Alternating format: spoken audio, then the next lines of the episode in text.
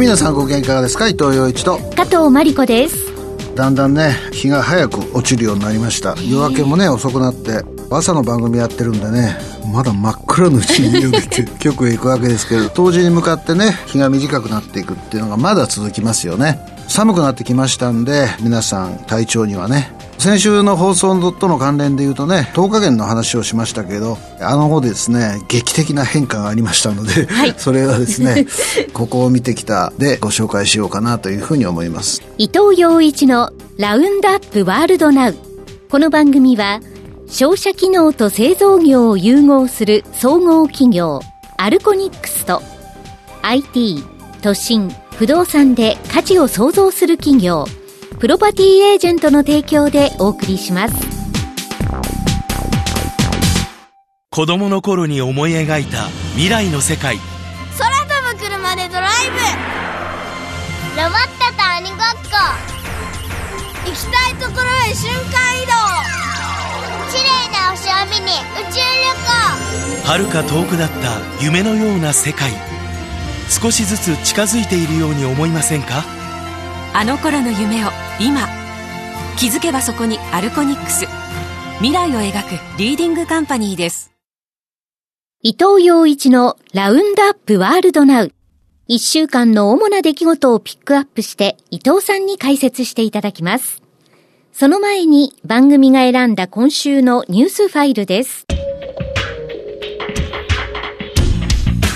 アメリカのバイデン大統領は来年2月に4年の任期が切れる FRB 連邦準備理事会のパウエル議長を再任する方針を決定しました。トランプ前政権が起用したパウエル氏を続投させ金融政策の安定と継続を重視する姿勢を示します。ほぼほぼ予想されていたんですけれども、やっぱり議長の座を争っていたですね、女性理事がですね、副議長に指名されたというところが非常に特徴ですね。これは今週のマーケットのところで取り上げたいと思います円相場は4年8ヶ月ぶりに1ドル115円台まで下落しましたアメリカのバイデン大統領が FRB 連邦準備理事会のパウエル議長を再任する方針を発表したことからアメリカの金融緩和の縮小が進みアメリカの金利が上昇するとの見方からドル買いに弾みがついています。その後、ドル買いもですね、週末にかけてはまた110円台に戻すという大きな変化をしていますけれども、まあ私は基本的にはですね、円が対ドルで下げ基調に入ったというふうに見てまして、そのお話は今週のマーケットのところでも取り上げたいなというふうに思います。FRB アメリカ連邦準備理事会が公表した先月の連邦公開市場委員会の議事要旨で何人かの参加者が資産購入額の削減ペースをやや早めるべきだと述べたことが分かりましたさらに様々な参加者がインフレ更新のリスクを念頭に資産購入額のペースを調整し政策金利を現在の想定より早く引き上げる準備をすべきだと指摘しましたこれも今週のマーケットに関連しますからそこで取り上げたいと思います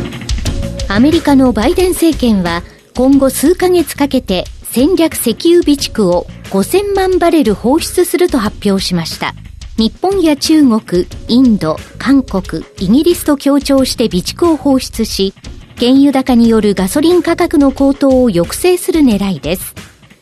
岸田総理大臣は、石油の国家備蓄を初めて放出すると表明しました。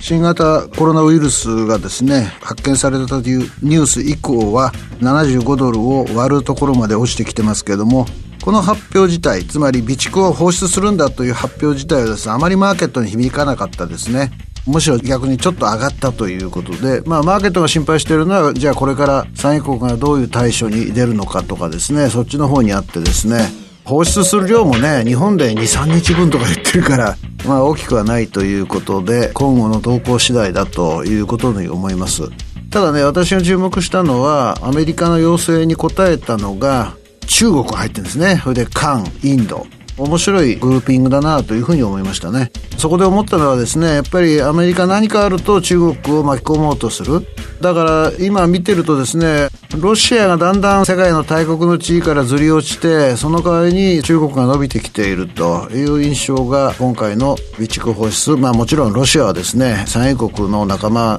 なので入らないのは当然なんだけど、なんだかんだ言うとですね、やっぱりもうアメリカの主な視点はですね、中国にあって、その中国を排斥するのか、また抱き込むのかと、そういうストラクチャーになってきてるなという印象はしますよね。政府は経済対策の裏付けとなる2021年度補正予算案を閣議決定しました。経済対策の事業費などで一般会計の追加歳出は35兆9895億円と補正予算として過去最大となり、これに伴い22兆580億円分の国債を発行します。財政悪化に歯止めがかからず、中長期的な財政再建に向け政府の説明責任が問われます。これはポイントの2のところで取り上げたいなというふうに思います。新生銀行は SBI ホールディングスによる TOB 株式公開買い付けに対抗する買収防衛策を取り下げ、推薦する経営陣を受け入れて、SBI ホールディングスの傘下に入ります。1998年に経営破綻した旧日本長期信用銀行が前身の新生銀行には、現在もおよそ3500億円の公的資金が残っており、買収防衛策に対し議決権の2割強を握る国の賛同を得られませんでした。一回破綻したとはいえですね、新生銀行は以前は日本長期信用銀行という非常にですね、名前のよく知れた有力な銀行の一角だったわけです。で、今回私がですね、少し長い視点で見て、これやっぱり大きな時代の流れだなと思うのは、SBI というですね、極めて新興のですね、銀行が政府の方針もあったんですが、新生銀行を飲み込むという形でですね、組織改変が進んでいくということですよね。もちろん、数十年前の日本の銀行組織の中では、日本長期信用銀行っていうのはまあ弱い銀行であったし、構造変化についていけなかった面もあるにせよ、非常に大きな時代的な変化が起きているなと。やっぱり新生銀行にとって弱みだったのはですね、3500億円のですね、公的資料まだ返してないと。新生銀行だけです。そこが弱みとなって結局 SBI の傘下に入らざるを得なかったということが言えると思います。東京都はコロナワクチンの3回目の接種で大規模会場を6カ所程度開設します。まず、都庁展望室と多摩地域の2カ所で12月中旬から医療従事者らを対象に接種を開始し順次拡大します。コロナワクチンの3回目接種は、国内では2回目から原則8ヶ月以上の間隔を置いて実施されますが、接種を担う自治体側からは、間隔が6ヶ月でも認めるように求める声も上がっています。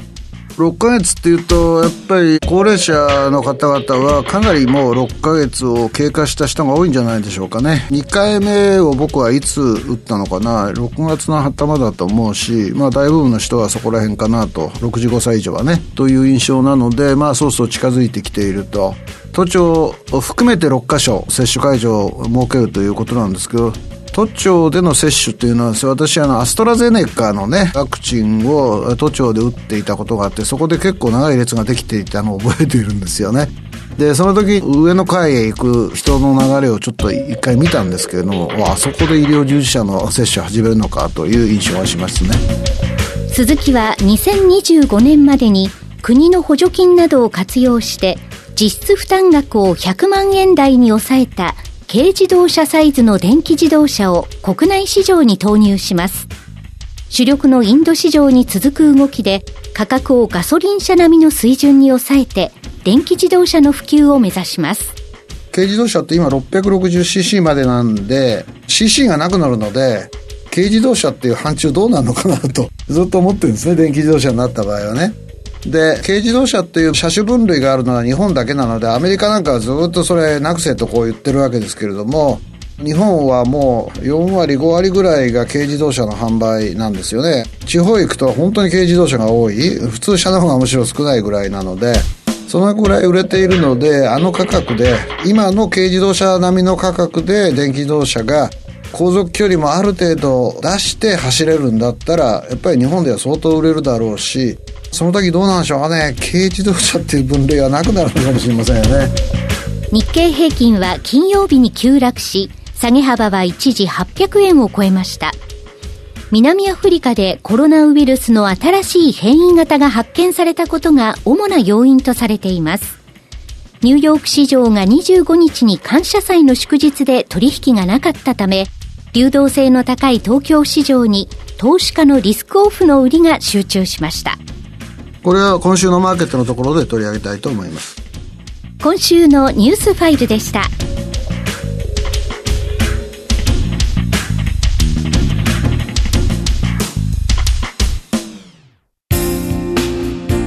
不動産投資って難しいイメージがありませんか？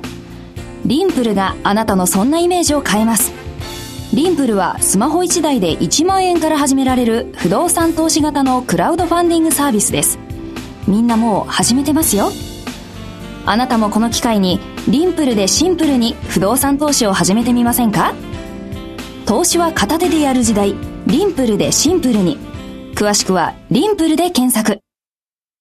それでは主なニュースを伊藤さんに解説していただきます。はじめは今週のマーケットです。金曜日、日経平均は急落しました。下げ幅が一時800円を超える場面もありました。今週はですね、ちょっとわからないことが多い中での放送になってます。はい。南アフリカで発見されたコロナウイルスの新種がですね、どのようなインパクトを持ち得るものなのか、どのように人類にとって手強いものなのかというのがですね、はっきりわからない中で、これだけマーケットが反応する世界の保険関係の人たちがですね、懸念するっていうのはどうも理由があるようでですね、ウイルス表面の突起状のタンパク質スパイクにですね、多数の異変が生じておりと。今までそのスパイクにですね、異変が生じたことは何回もあったんですよね。だけども多数が一緒に起きたということは、これはやっぱり今までのウイルスと相当違うものになってきている。はい、つまり人間の免疫を逃れるとか、ワクチンを逃れるとか、そういう性格を持っているのではないかと理解できると。いうことで、世界中のマーケットって、まあ開いてた流動性の高いマーケットとしては日本が主なんですけれども、まあヨーロッパもですけれども、相当懸念を強めたと。今何が起きているかというと、日本は非常に新型コロナウイルスのですね、感染者減ってきたし、重症者も減ってきてるんですけれども、ヨーロッパやアメリカを見るとですね、感染者はものすごく増えていて、はい、そもそも新型コロナに対する懸念が高かった。そこに来て、南アフリカですね、ニュー型と宣言される可能性が高いと言われている新型が出てきたということで、マーケットの懸念が高まったということだと思います。これはですね、もうちょっと時間が経たないとわかりません。感染力が高い恐れがあるとかですね、ワクチンが効かない恐れがあるという恐れの中でマーケットが反応しているので、どういう形で素性がね、あらわになるかどうか、つまり実はそんなことはなかったということになるかもしれないし、やっぱりこれは深刻だということになる可能性もあります。アメリカがね、サンクスギビングでマーケットが休みっていう時に起きたことから、東京なんかチャート見るとですね、朝からズルズルズルっと下がってですね、800円超安、日経平均でね、行った後は、午後はどちらかというと、安値推移という形で終わってます。ニューヨークはマーケットは、金曜日はやっぱりちょっとやるんですよ。でもまあ、アメリカ人がお休みと、土日に挟まれた 一生懸命やるとは思わないので、でも、ちょっと今日はマーケットで緊張感高まるかもしれないですね。まあでも、本当の影響が出てくるのは土日を挟んだ来週だということになると思います。そのことを念頭に置いていただきたいなというふうに思います。この新しい型のですね、ニュー型のですね、新型コロナが発見される前について言うと、パウエルさんがね、FRB の議長に再指名されたということでですね、ここら辺はマーケットはずっと織り込んでいたわけですよね。で、さっきも申し上げた通りですね、副議長にですね、ブレイナードさんが指名されたというのは私は少し長い目で見るときに影響力が大きいなというふうに思うのは、ブレイナードさんというのはどちらかというとですね、民主党の左派が審議長に選べと、こう言っていた人物でですね、どちらかというと銀行規制も含めてですね、雇用重視とかですね、環境保護とかいうことを非常に大きなファクターだとして考える人だとこう言われてます。はい、だけども、副議長っていうのは二人いてですね、金融政策に関わる副議長と、金融機関監督に関する副議長というのはあってですね、ブレイナードさんはマーケット絡みの副議長として就任するんですよね。そこら辺の色合いもあるし、あと、FRB の理事がですね、新たに数人バイデンさんによって指名される可能性があって、ということは、バイデン色が FRB の中で強まるということでもあるんですね。でもトップは共和党員であるパウエル氏が残ったという形でですね、相当複雑な構成になるわけですよね。もしこの新型ウイルスがですね、非常に脅威あふれるものだとしたら、アメリカの金融政策はまたガラッと変わる可能性もありますし、その性格が明らかになるまでにアメリカの製薬会社、日本もヨーロッパもそうなんですけども、それがどういう対応していくのかというのも絡んでくる。非常に複雑な展開になるのかなというふうに思います。で、ドル円についてはですね、南アフリカでの新型の発見の後ですね、114円台の真ん中に来てるんですけれども、それ前は115円台が結構長かったわけですよね。はい、で、115円台っていうのは相当久しぶりで、4年8ヶ月とかね。まあ私はですね、ニュー型がどういう形になるかわからないんですけれども、それほど脅威であるという認定が下さなければアメリカ経済の回復基調は変わらない。で、そこで11月の FOMC の議事録用紙で示されたようなですね、どちらかというと、法キッシュな金融政策が当面は続くとすればですね、日米の金利差は開くという判断があって、それがドル高円安につながっているんだと思います。長い目で見てですね、変動相場制、1973年からスタートしてるわけですけれども、そこからずっと円はですね、80円突破というところまで来たんですけれども、それ以降はですね、やっぱり大きな目で見ると円安基調だというふうに見ていますし、直近でもですね、100円突破を何回か試みても跳ね返されて、今114円、115円というところにいると。日本の投資家は今まで円を持ってれば円高になるわけだから、対世界でですね、購買力が高くなるというプロセスの中にいたんですけれども、これからはちょっと変わってくる可能性が高いということだと思いますね。次は、政府は2021年度補正予算案を閣議決定しました。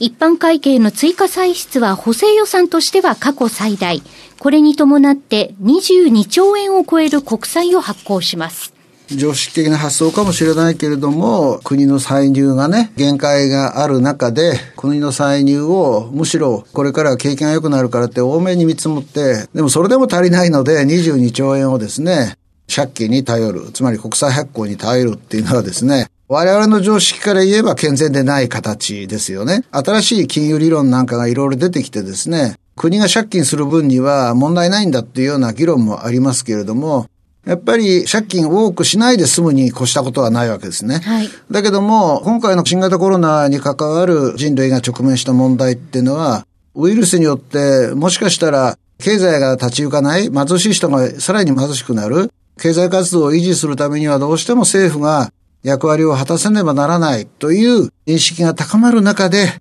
ドイツでもですね、借金膨らましても国の予算でですね、経済を支えるんだっていう方向に行っている。民主主義であろうと、社会主義であろうとですね、やっぱり国が今、経済を支えているという形は否定しようがないわけですよね。だからそういう意味では、ある程度、どこの国でも国家予算が膨らむ状況にはあるということだと思います。ただ日本の場合はですね、それ以前もですね、例えば2010年代は600とか650ぐらいの国際発行残だったと思うんですけれども、それが今2倍とか、それをさらに上回るところまで膨らんできてるわけですよね。だからそういう意味ではですね、今国民が求めてるんだから財政支出しなきゃいけないんだっていう政治家が押し切りやすい信条になっているのはわかりますが、財務省のね、事務次官が警告した通りですね、やっぱりあまりにもばらまきに傾いているのではないかという懸念は我々の中にもあるし、どうもインタビューなんか聞いてると街の人の中にもね、あるということなんだろうと思います。だからそういう意味では、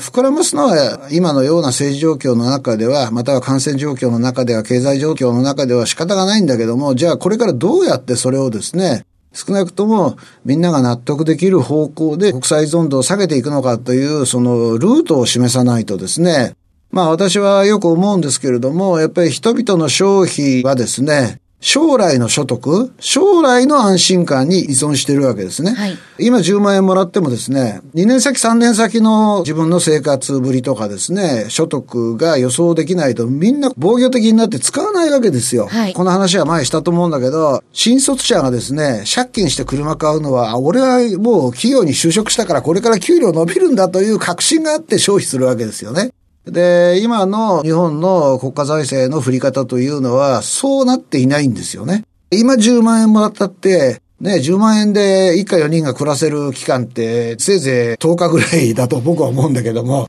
それじゃあですね、国民の本当のパワー、まあ消費パワーもそうですけれども、これからやるぞという気が湧いてこないわけですよね。そうですね。本当にそれが合理的なのか？日本経済を本当に駆動するきっかけになるのか？この借金がね、えー、22兆円の国債発行が日本経済は今後駆動できるんだという見通しのある中で借金するんならいいけれども、それがないんだったらですね、どんどんどんどん借金に借金を重ねていくという流れができてしまうのではないかという懸念があるし、それはいつかマーケットが大きく懸念するところになって、今は非常に日本の国債利回り低いんですけれども、高くなった時にはもう返せませんみたいなね、そういうところになりかねないので、そこはですね、心してやらないと、後々あの時期に国債膨らましたのがやっぱり大変な過去になったよね、というようなことにならなければいいなというふうに思います。今週のニュースファイルでした。子供の頃に思い描いた未来の世界。ロボットと鬼ごっこ。行きたいところへ瞬間移動。綺麗な星を見に宇宙旅行。はるか遠くだった夢のような世界。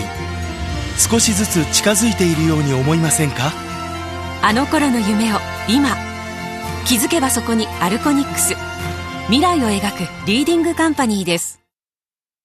今週のここを見てきた、これを見てきたのコーナーです。伊藤さんに最近の街歩き、食べ歩き、旅の印象について語っていただきます。もう2週間連続してね、あの、中華料理屋さんの話をするんですけれども、はい、先週ね、新橋の新京亭にはものすごいお世話になって、母さんと行きましたっていう話をしたんだけども、はい、10日券がなくなって残念だというね、10日券って知ってる人は知ってる、知らない人は知らないんでしょうけれども、10日券ってね、熊本県のね、キャッスルホテルの地下1階にある中華料理屋さんで、僕がもう気づいた時には、銀座8丁目のね、その頃は三井アーバンって言ったのかな？その後グランドに変わったり、随分名前変わったんですけれども、2階にあった中華料理屋で、有名なのは麻婆豆腐が非常にうまいというところですね。で、それが、コロナ禍でもう耐えきれなくなって、というのはね、従業員は全員熊本から来てたんですよ。で、コストが非常に高い。建物の作りも非常に天井が高くて、はい、なかなか豪華だったんですよね。夕方行くと、銀座のお姉様たちが同伴で利用しているケースもあるんだけど、接待にも使えるね、非常にいい中華料理屋さんで、私もあの近くで3年ぐらい放送やってたんでね、この番組のディレクターなんかと連れ立ってよく行ったんですけれども、撤退しましたっていう話をしたらですね、いや、やってますよっていう メールがね、局に来て、はい。三浦さんっていう方がですね、いや、10日間またやってますよっていうね、メールが来たらしいんです。そう、私はそれを見て、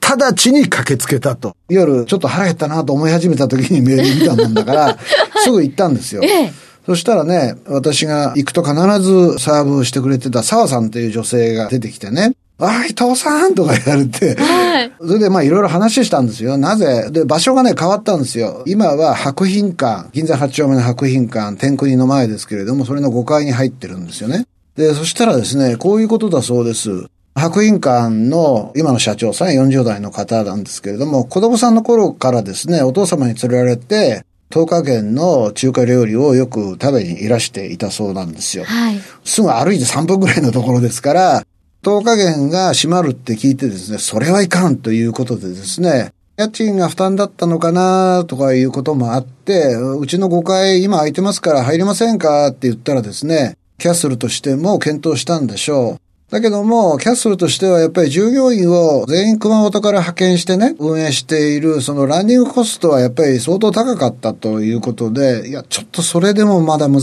しいですわって言ったらですね、白品館の社長さんが分かりましたと、じゃあ私が経営権握らせていただいて、料理人の上3人は引き受ける形で、従業員が変わりますよね。そうするとね、熊本の人たちは11月末で全員帰るんですよ。で、その後新しい従業員が来て、でも料理人は上3人同じですよということらしいんですよね。そうやって始まりましたということですよね。で、私駆けつけてですね、まず麻婆豆腐を頼んで、それから大好きな牡蠣をですね、炒めた料理を食べて、味はほとんど前と同じですよね。ただね、店の規模が少し小さくなったので、半分ぐらいになったのかな、6割ぐらいかな。メニューもちょっと少なめにしてね、えー、えー、まあ営業しているということになりますよね。で、どこにあるかというと、中央通りの手前の白品館の5階にありますと。これね、エレベーターが2つあってね、1つのエレベーターが5階まで行かないんだよ。あ、あそうなんですかだから、あの、要するにね、電通通り沿いのエレベーターで上がらないとダメなんですけども、まあそこに10日券がありますと。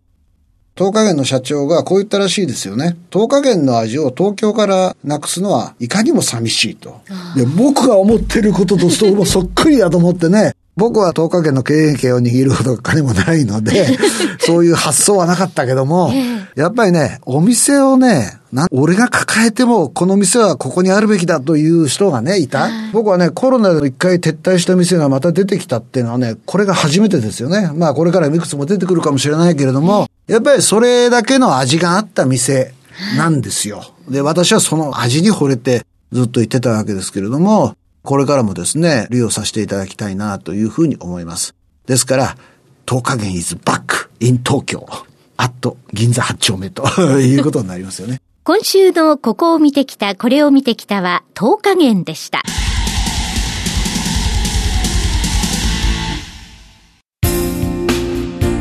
不動産投資って難しいイメージがありませんか？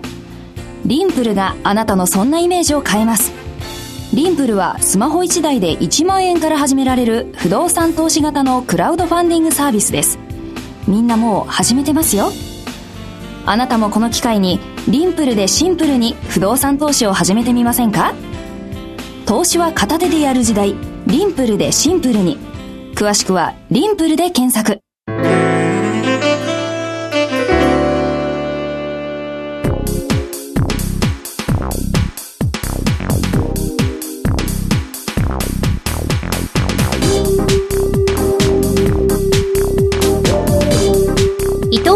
一のラウンドアップワールドナウ。この番組は商社機能と製造業を融合する総合企業アルコニックスと IT 都心不動産で価値を創造する企業プロパティエージェントの提供でお送りしました。もう来週は12月ですよね。早いですね、えー、師走ということで本当にまあコロナ禍で喫足していた期間が長かったんですけどやっぱりね最近ねものすごくあいいなと思うのは、はい、9時10時になっても街をうろうろはしないけどコーヒー飲んだりお酒飲んだりできるじゃないですか。これがね僕はとっても嬉しいんですよ。私明かりがついてるのもほっとします、うん、そうね。やっぱりね誰か誘っていこうにもですねやっぱり9時10時になると他の人に迷惑かなということでねやっぱり撤退気味になるんですけれども今はそんなことはなくてですねそういう環境が生まれてきたのが良かったなにつけても南アフリカで発見された乳型香港でも見つかっているらしいんですけれどもやっぱりここ数日中はね何者など君はというところがですね注目されるんじゃないかなというふうに思います。というわけで伊藤洋一と加藤真理子でした。アテブレーベットブリガード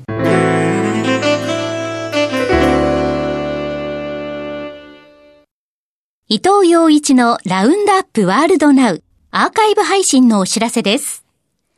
番組は放送終了後、過去1ヶ月分をポッドキャストで配信していますが、これより前の放送分はスマートフォンアプリ、audiobook.jp の聞き放題プランで有料でお聞きいただけます。